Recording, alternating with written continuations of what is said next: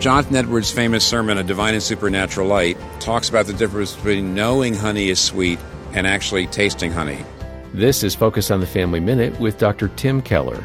If I tell you honey is sweet, you'll say, okay, I believe honey is sweet. But if you haven't tasted it, it, you don't really know it. You know it, but you don't really know it. And once you taste it, then you know it and know it. I mean, experientially you know it, and intellectually you know it.